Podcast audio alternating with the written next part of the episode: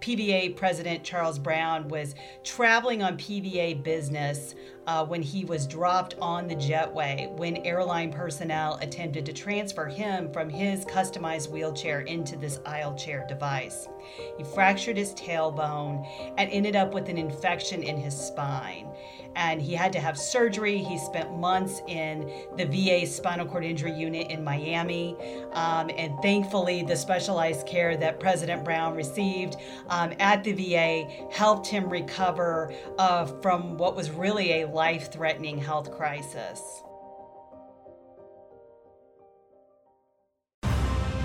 Welcome to the Policy Vets Podcast, engaging with leaders, scholars, and strong voices to fill a void in support of policy development for America's veterans.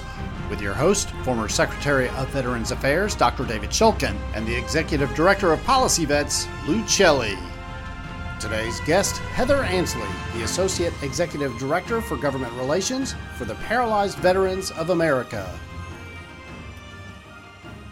Mr. Secretary, when you went to the Warrior Games, how many veterans were wheelchair users while you were there?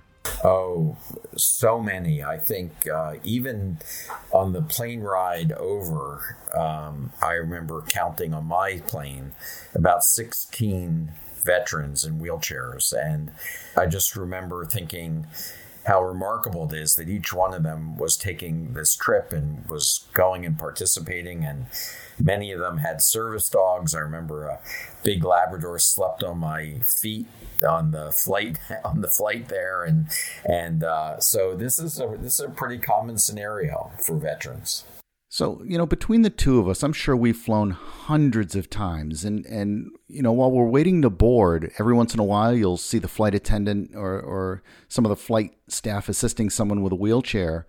You know, the wheelchair kind of disappears down the jetway, and that's the last most people see of it. Yeah, I, I think it's unfortunately not the last that often the veteran sees of it because, as I think we're going to hear, that air travel isn't always as smooth as people think. They don't, they may not realize, but that wheelchair or, or especially the larger mobility based wheelchairs have to go somewhere in the plane. And just like a piece of luggage, um, sometimes they don't always come out the same. And so, one of the reasons why we're doing this podcast today, Lou, is to get people to understand what our veterans go through when they travel. One of the most surprising things for me, because uh, again, you know, just as a as a uh, as a fully mobile air traveler, when they help wheelchair users onto the plane before the plane takes off, those wheelchair users are waiting to be, uh, you know, to be helped off the plane, and that is after everybody else leaves. So, you know, the the average the average passenger doesn't realize or you know or appreciate the fact that in some cases those those wheelchair users are waiting at the jetway sometimes for a chair that doesn't show up or for a broken chair. And you know everybody's gone at that point. I mean that's got to be pretty scary. Yeah i think that's right lou. Travel for a disabled person a, a, a veteran who's in a wheelchair is often a much more um, discouraging and difficult process than certainly regular or or people that don't have disabilities experience. And uh, we hear how many complaints many people have about air travel, but but but for somebody with a disability, this can really be uh, a quite traumatic experience if things don't go well. So um, that's really what we want to do today is to hear from somebody who can really tell us about the situation and ways to fix it. Speaking about the you know the number of wheelchairs that come off the aircraft totally damaged, our, our guest today is an attorney. Um, she's the associate executive director for government relations for Paralyzed Veterans of America, and I mean she's really got some staggering information that I'm sure many of our listeners are going to want to hear. Yeah, Lou, Heather Ansley has been advocating for veterans with spinal cord injuries for more than a decade. And before going to PVA, she started out with Vets First, which was a program of the United Spinal Association. And then seven years ago went over to PVA. But her dedication and her focus on helping veterans with spinal cord injuries has been just truly amazing. You've got a pretty good memory. I remember stomping the hill with her when she was with Vets First, and you know she was one person that uh, that I quickly came to respect because she was no nonsense. She knew her stuff. She had statistics to back it up. Heather Heather uh, was a force to be reckoned with. Yeah, actually, PVA is a pretty amazing organization.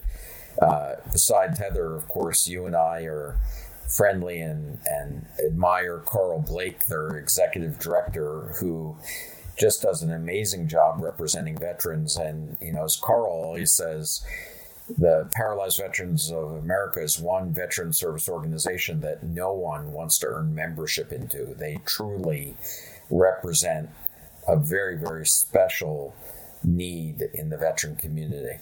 Absolutely true. But for veterans who have spinal cord injuries or suffer loss of limb, there really is no more skilled organization in this space in PVA. Yeah, I remember traveling with PVA to a number of veteran hospitals in their spinal cord units, and it really was them letting me know how vital and important those units were to veterans. I had worked in the private sector in hospitals all my life, but I would never spent time in spinal cord injury units. And so I really credit PVA with opening up my eyes to why those were such critical centers in the VA system. You know, I, I couldn't agree more. So, so let's get Heather in here and let's get started. Great.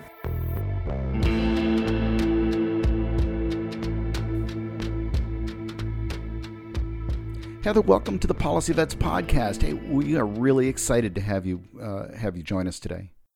Well, thank you, Lou. I appreciate the opportunity to be here. Heather, we're so glad you could be with us. And I want to talk to you a little bit today about Paralyzed Veterans of America and their mission. But I wanted to start by talking about something that I saw on the PVA website about air travel for veterans who happen to be in wheelchairs. And there was a quote on the website from the current president of PVA. Do you just want to share with the listeners of Policy Vets what happened to him on one particular flight? Sure, and, and thanks, uh, Mr. Secretary, for that question. You know, air travel is often inhumane and dangerous for paralyzed veterans and other people with disabilities. Um, and those who use wheelchairs often report uh, that their wheelchairs are broken, that they have difficulties when the if the, when the, from the transfers from their wheelchairs to the devices they need to use to board the plane. Those devices they use called an aisle chair are often ill-fitting and in disrepair. And PVA President Charles Brown was traveling on PVA business uh, when he was dropped on the jetway when airline personnel attempted to transfer him from his customized wheelchair into this aisle chair device. He fractured his tailbone and ended up with an infection in his spine. And he had to have surgery. He spent months in the VA spinal cord injury unit in Miami. Um, and thankfully, the specialized care that President Brown received um, at the VA helped him recover uh, from what was really a life threatening health crisis that is a horrifying story. you know, and as I understand it, the, the airlines are under very little liability over incidents like this, aren't they? Well, when injuries occur or a wheelchair is destroyed, it can definitely be difficult for a passenger with a disability to, to get proper assistance from the airline. Under federal law, they, they are required to return wheelchairs in the condition that they're received from the passenger. And the damage limits that normally apply to baggage and other devices don't apply to wheelchairs. However, the process of repair can be really slow. And so veterans and others sometimes have to seek repairs on their own just to expedite the process. Liability for personal injury uh, can be dependent upon uh, state law, and there's federal preemption in air travel. And what all this means is it just translates into a process that can be difficult for passengers to navigate.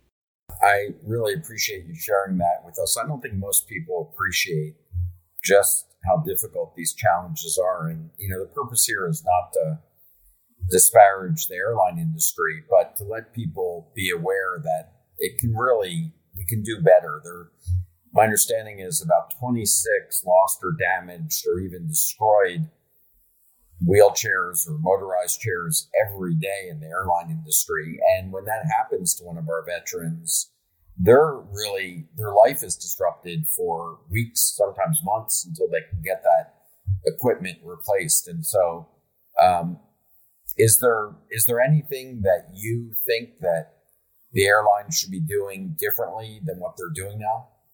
Well, certainly, wheelchair damage is an all too common side effect of air travel for passengers uh, with mobility impairments. Um, and as you mentioned, uh, you know the the number of wheelchairs and scooters that are damaged or delayed um, are represent lives lives uh, that are delayed and certainly having uh, transparency now that these numbers are reported um, and available for the public to see has really heightened interest uh, from all stakeholders, including airlines and wheelchair manufacturers, to try to improve um, this process so that fewer wheelchairs and scooters are destroyed or damaged or mishandled.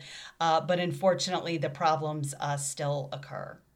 The secretary brings up a really interesting point, and, and when he said 26 lost or damaged or destroyed, you know, uh, wheelchairs or motorized scooters, I, I, I focused on lost. I can't even imagine the horror of, of someone who's a wheelchair user arriving at their destination only to be told that their wheelchair is missing or unusable because it was damaged. I mean, so what happens in those situations? Well, I think the best way I can explain it is through a story. And although we have a lot of stories about wheelchair damage um, and the impacts, I'm going to go back to PVA President Brown because unfortunately, on a separate trip, he had significant wheelchair damage issue. He was traveling to Washington, D.C. a few years ago to attend an event on behalf of the organization. And when he arrived in Washington, his power wheelchair simply would not work. Um, it worked just fine. Um, when he got on the plane, now he was dead in the water. Uh, there were no manual wheelchairs available to get him to his hotel, so they put him back in this now broken power wheelchair and pushed him, which together he and the wheelchair weigh 600 pounds. Um, finally got him to his hotel. Few hours passed. Uh, no repair person shows. He calls. They say a week you know, someone will be there in a week. So he called his own technician to just get the chair repaired because he's stuck in a hotel bed. Um, he ended up missing the entire event, the whole reason that he traveled, and then was stuck with the repair bill because he himself went and got it repaired instead of waiting on the airlines. Wow, that's uh, that's just such a horrible story. Um, but you know, I think it's one of the real reasons why Paralyzed Veterans of America is such an important organization and why it's important that we continue to support PVA because you're the organization that that knows and can tell these stories and stand up for people that really have to have safeguards around them. I I, I remember another story of uh, of uh, Ms. Engracia Figueroa, whose wheelchair, her power wheelchair, was also destroyed during a flight. She was given a loaner chair, had to spend weeks in it, and unfortunately, that chair, not the same quality, caused a pressure ulcer that ultimately took her life. And so, these little things, by not giving special care and attention to wheelchairs and to mobility devices, can really be life threatening. You're exactly right, Mr. Secretary, and and the story of, of Miss Figueroa, it's a it's a tragic story that really illustrates the devastating effect that losing access to your customized wheelchair can have on a person with a disability. Um, her wheelchair was damaged when she returned from a trip to Washington D.C., where she had come to advocate, you know, participate in her government process. Um, and then she spent weeks when she got home, her chair was damaged, trying to get the airline to properly um, address the damaged device. And unfortunately, not having access to a proper wheelchair impacted her body and then uh, resulted in the injuries that claimed her life. It, it just is a tragic story. So, I mean, so really, this is more than just about convenience. This is a matter of public safety. That's exactly right. It is definitely an issue of safety. And in fact, many people with disabilities, including a lot of PVA members, will travel across the country uh, because of their past experiences with wheelchair damage to avoid getting on an airplane. Uh, in fact, I was talking recently to one of PVA's national directors. She's co chair of our Women Veterans Committee. And she told me she, no, she simply no longer flies because the times that she's tried, she was injured, her chair was damaged. Um, she's a high level quadriplegic. Um, and so she takes her chances on the roads because she feels like that's safer for her than uh, getting onto an airplane. Heather, I would think most people believe that the Americans with Disabilities Act would cover air travel and these issues with air travel. Does it? You know, that's a really common misconception that the ADA covers commercial air travel. In fact, access to air travel for people with disabilities is governed by the Air Carrier Access Act. And that's a law that PVA worked to get passed uh, 35 years ago, actually, 35 years ago last month.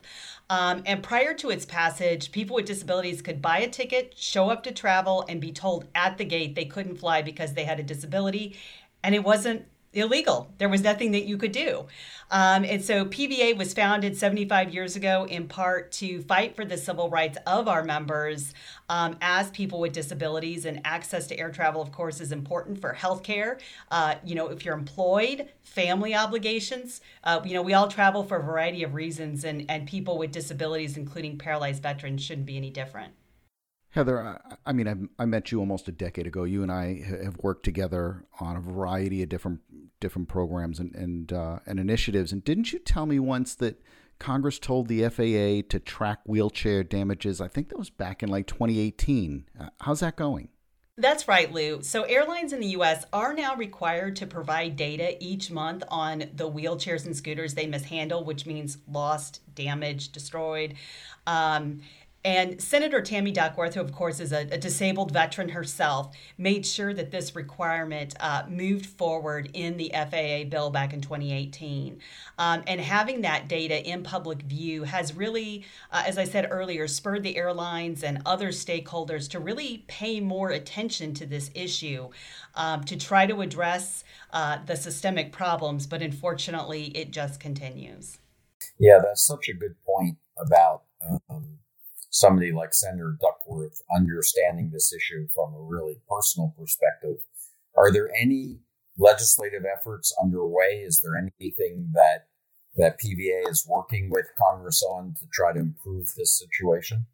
We certainly are. Uh, we are continuing to work with both House and Senate leaders um, on the Air Carrier Access Amendments Act, which would make needed reforms to the underlying legislation. Uh, Representative Jim Langevin, also a wheelchair user, is our leader in the House. Um, in the Senate, Senator Tammy Baldwin and Senator Duckworth um, have been the champions for us. And this legislation would require uh, accessibility standards on aircraft, which is not something we have today uh, so that you could board the, the chair safe the, the plane safely, hopefully fly in your wheelchair someday, uh, be able to access the lavatory, and then enforcement. Uh, we really need to increase enforcement because right now it's very limited and very difficult for people to get um, any type of uh, assistance when uh, problems occur. I'm really, I'm really glad you talked about um, accessing the bathroom. That that video that the secretary mentioned, if you know, if you're listening and you haven't had a chance to take a look at that video, it's short. I think it's like seven minutes. It's it's not very long. You should really go watch that. Something that it talked about was how wheelchair bound passengers will commonly dehydrate themselves a day before a long flight because they just don't have access to the bathrooms while on the plane. It, that's correct. I mean, definitely uh, not something the average traveler has to do, but the vast majority of uh, people who have mobility impairments, uh, they don't have access to uh, a lavatory on board the aircraft. They're flying a single aisle aircraft, which is what many of us fly if you're going domestically here in the US.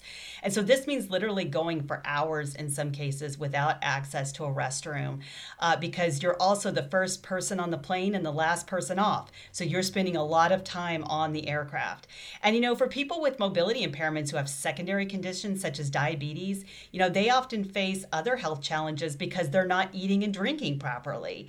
And it really is just a top area of concern and something that is uh, hard to believe that just hasn't been addressed by the industry. Yeah, Heather, I really appreciate you discussing this with us. You know, when I think about it, the entire access getting on and off airplanes still seems archaic, even for people not in wheelchairs. Just the amount of time getting on and off a average uh, bus on the public bus, which I, uh, you know, I was in New York yesterday, just watching people on wheelchairs getting in and off buses. They're, they're able to do that in a much easier way, and that's that's really a much less expensive uh, piece of machinery than an airplane. So I think you're right. I think this is really just an outdated design issue that's been ignored for too long.